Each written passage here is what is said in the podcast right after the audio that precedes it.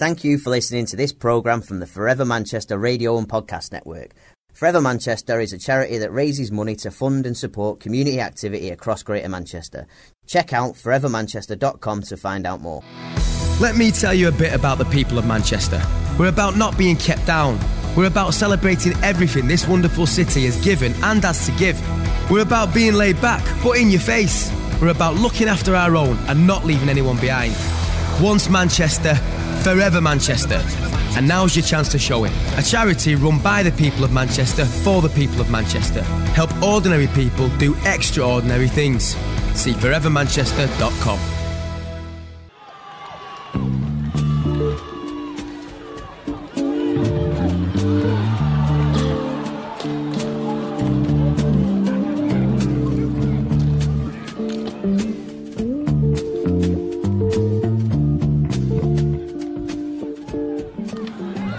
When riots recently broke out in London, some of the footage looked more like a social uprising than a mere riot. When the riot spread north to Manchester, I took a personal interest as I had lived in Manchester several years ago. I wondered who these people were that were rioting. When I saw the footage, I recognized some of them right away. I'm not Laura Biden, man. You're not Laura Biden. No, no. Why? Why do you say that? What are you here for? Me, to piss the police off, you get me? There was a despised and feared group of social pariahs in Manchester. Discrimination against them was open and accepted. They were easily recognized by their black tracksuits, black hoodies, and black Nike trainers. And it seemed like this was their night of revenge. And now this is our payback because they can't do nothing to us today. The police can't do nothing. So it's it's a lack of freedom acting it, like do whatever you want today, mate. I was interested in them in part because there was no social equivalent in the United States to compare these people with. They were completely an English phenomenon. Back when I was living in Manchester in 2006, five years before the riots, me and my friend Josh went out into the streets of Manchester to learn more about Scallies.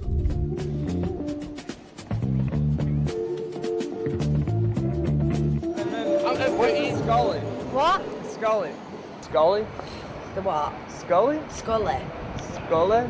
Don't know what you're on about. Scully? No. Scully? Scully?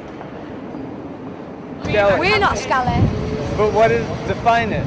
Um, a Scully. One minute, let me. Yeah, I'll, I'll show you one. There's a Scully. There's a Scully there, see ya. Yo. Skills.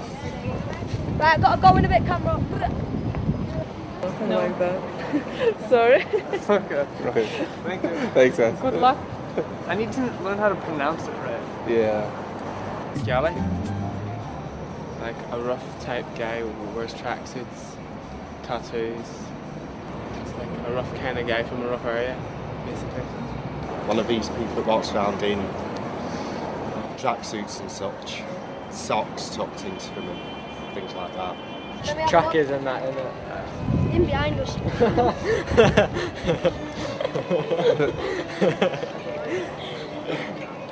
Tracksuit on. Tracksuit bottoms tucked in socks is, is a giveaway. Yeah, sovereigns. Sovereigns, cap right on the back of the head, up there somewhere. Yeah. You guys know what a scally is? Yeah. The term? Yeah. You guys, uh, what is that? That's like someone like me, innit? No one, no one cares about you, yeah. That's what a scally is, mate. Yeah, a scally is, yeah, who, who, who goes around robbing people on the streets, yeah. I'm not saying I'm a scally because I'm not a scally. I don't do that. I work, I work for a living. You know what I mean? I'm a chef. So people like that, yeah, just don't give a fuck. They couldn't care about you. They will rob you, take you out your pocket, rob you, beat you up. They don't care. That's what pe- that's what people are like round here. Broke my teeth. James was from Wythenshawe, an area of Manchester known for having the largest council estate in Europe. The area has struggled with its reputation as a center for Scally culture. Wythenshawe, mate. Yeah, I live in Wythenshawe. It didn't help that when Prime Minister Dave Cameron came to visit,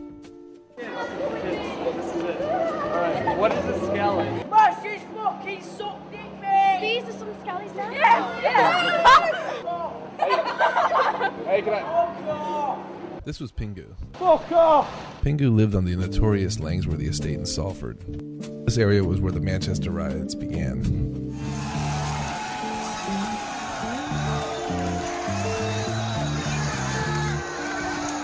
Crime on the Langworthy estate has recently gotten so bad that many people are just abandoning their homes there and not even trying to resell. We asked Pingu about the role that the Scallies play on his estate. After a certain time at night, it's totally unsafe to go out of uh, your house or flat because these people are there in force. Grafton will uh, go out in groups of four or five of them all tooled up, just looking for someone that they think they don't recognise, that they look, that looks like someone who's not from this. Basically, they target these people just to earn their money. They don't see it as a crime, they see it as their way of living. Are you guys brothers? Yeah. Yeah. Do you consider yourself a Scully? Sometimes. Sometimes. He's not Because dressed, wear, he's not I wear dressed up stuff today. like this. Still, I teach a load of scallies and they're quite nice people, so I wouldn't say that they do anything different from anybody else. I think they're sexy. Turn me on, so there you go. And a lot of gay men are turned on by scallies. There's a lot of scally porn out there as well. So When do you think it was you became a Scally? Like what, what age? Um, about 15, 16 or something. When I started going out and that on the streets with my mates and that, because that's the way they all went. You feel like it was something like your neighborhood influenced you by, like where you grew up? Yeah, definitely. Um, definitely. Everyone was like that around, around Rochdale. Some can be alright, but most of them just cause trouble for when there's no point in it. Like, Stand at bus stops and just like Break cause trouble to anyone who goes past. kind of person who smashes in car windows and just pisses me off in yeah. general. Just general laugh. vandals. Yeah, just yeah, just vandals and idiots. Scummy wankers. Because they do make such a nuisance of themselves, and for some people, when they're around, it's a real bother to live around them. It's fun. What's what's fun about it? I don't know, like get, you get chased by police and that, and security guards. You don't even have to do anything wrong. You still get followed at that. They're all on the radios and everything. It's all right. Do you think that is a form of discrimination, though? Yeah, maybe. But it don't bother anyone. We like it. It's fun. Gives you something to do. It's a stereotype, but their, their English isn't amazing, I must say. They beat up people for no reason. skaters. Not normal in a way. I don't know, I'm not being like tight or anything, but they just don't act normal or don't speak normally or anything. So It's not just a like it's not just a name given to them by like outsiders or anything. It's like we call ourselves that. That's what you are. What do they do for a living? Nothing. Nothing. Deal. Go to jail. Go to jail. Flip burgers. Rob people. Would you say that the Scallies rob people? Do they have a reputation as being thieves? Yeah, maybe. Definitely. And what do the Scullies do? Hang about in little gangs, cliques. Oh man. Just terrorise people, I suppose. The Scallies started to seem strangely familiar. I felt like I had seen a depiction of them before. Do you think Scallies deserve a bad reputation? Do you guys get yourself into trouble or fights or those, that type of thing? We do. It depends what night it is, what everyone's doing. On a Friday night, sometimes, yeah, someone's getting cocky or something. Just hit 'em. And you're with your mates anyway, with their mates, everyone just kicks off. Good evening. The courts are still dealing with the mayhem and criminality of the riots that beset London and other cities two weeks ago, and the aftermath is still traumatic. In Manchester and Salford, 20 police officers were injured. 155 fires were started. At four of them, fire crews were attacked and had to withdraw. Seven fire engines were damaged with bricks, and 100 shops and premises were looted and smashed up. In the weeks following the riots, reporters descended upon the areas where the riots began, looking for answers. Who were the rioters? Who were the looters? And where did they come from? The majority of the people were 14 to 25 year olds running around, hoods up, masks on, just going absolutely crazy. And there was no sense that race was involved. This is a predominantly white area. Yeah, it, to be honest with you, the majority of it was white people. You know, there weren't any black people who, who were around there rioting, you know, there might have been the odd few, but it was white people.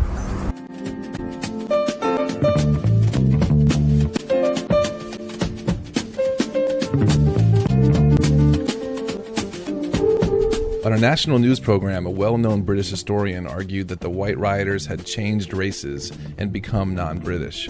He argued that this is what allowed them to carry out the looting and destruction. The whites have become black, a particular sort of violent, destructive, nihilistic gangster culture has become the fashion. This language, which is wholly false, which is a Jamaican patois that's been intruded in England. And this is why so many of us have this sense of literally a foreign country. In fact, the Scallies are as British as they come. Many of them have deep roots in Manchester and Liverpool.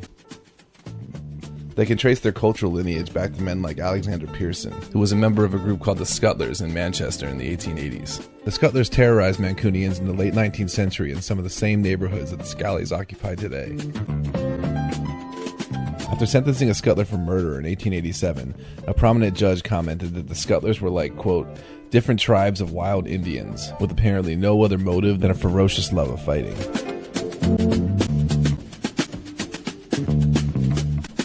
Reporters in Manchester and Salford watched as Scuttlers smirked in courtrooms when doctors described the wounds they had inflicted on their victims. In an attempt to provide Scuttlers with an alternative to street violence, the St. Mark's Football Club was started in a Manchester slum in 1880. The club later became the renowned Manchester City Football Club.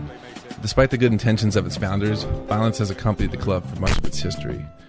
Police officers and stewards were attacked as Birmingham City supporters spilled into the so-called no man's land between the two sections of rival fans. One officer suffered a broken nose, a hundred seats were ripped up and used as missiles. It was a throwback to the bad old days of the 70s and 80s when this type of crowd violence was fairly common in grounds up and down the country. And this was a reminder to us, if we needed a reminder, that football hooliganism hasn't actually gone away, that it's still alive and literally kicking.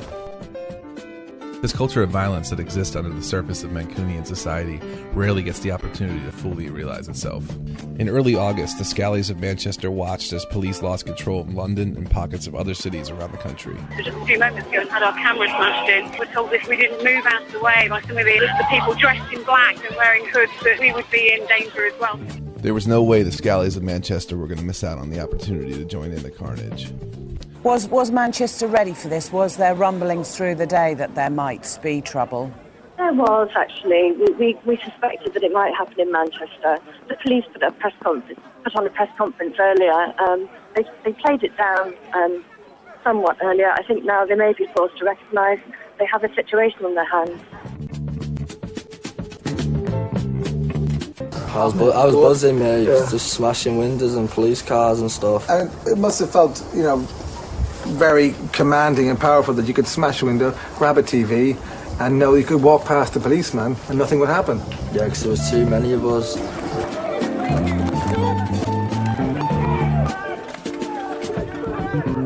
It was better than anything. You just couldn't describe it because you was in the atmosphere and you knew it might not happen again, so you could just do it then and get away with it.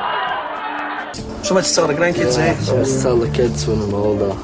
Every time I just go back into town, I'll just think the shops got smashed up in 2011 by all of us.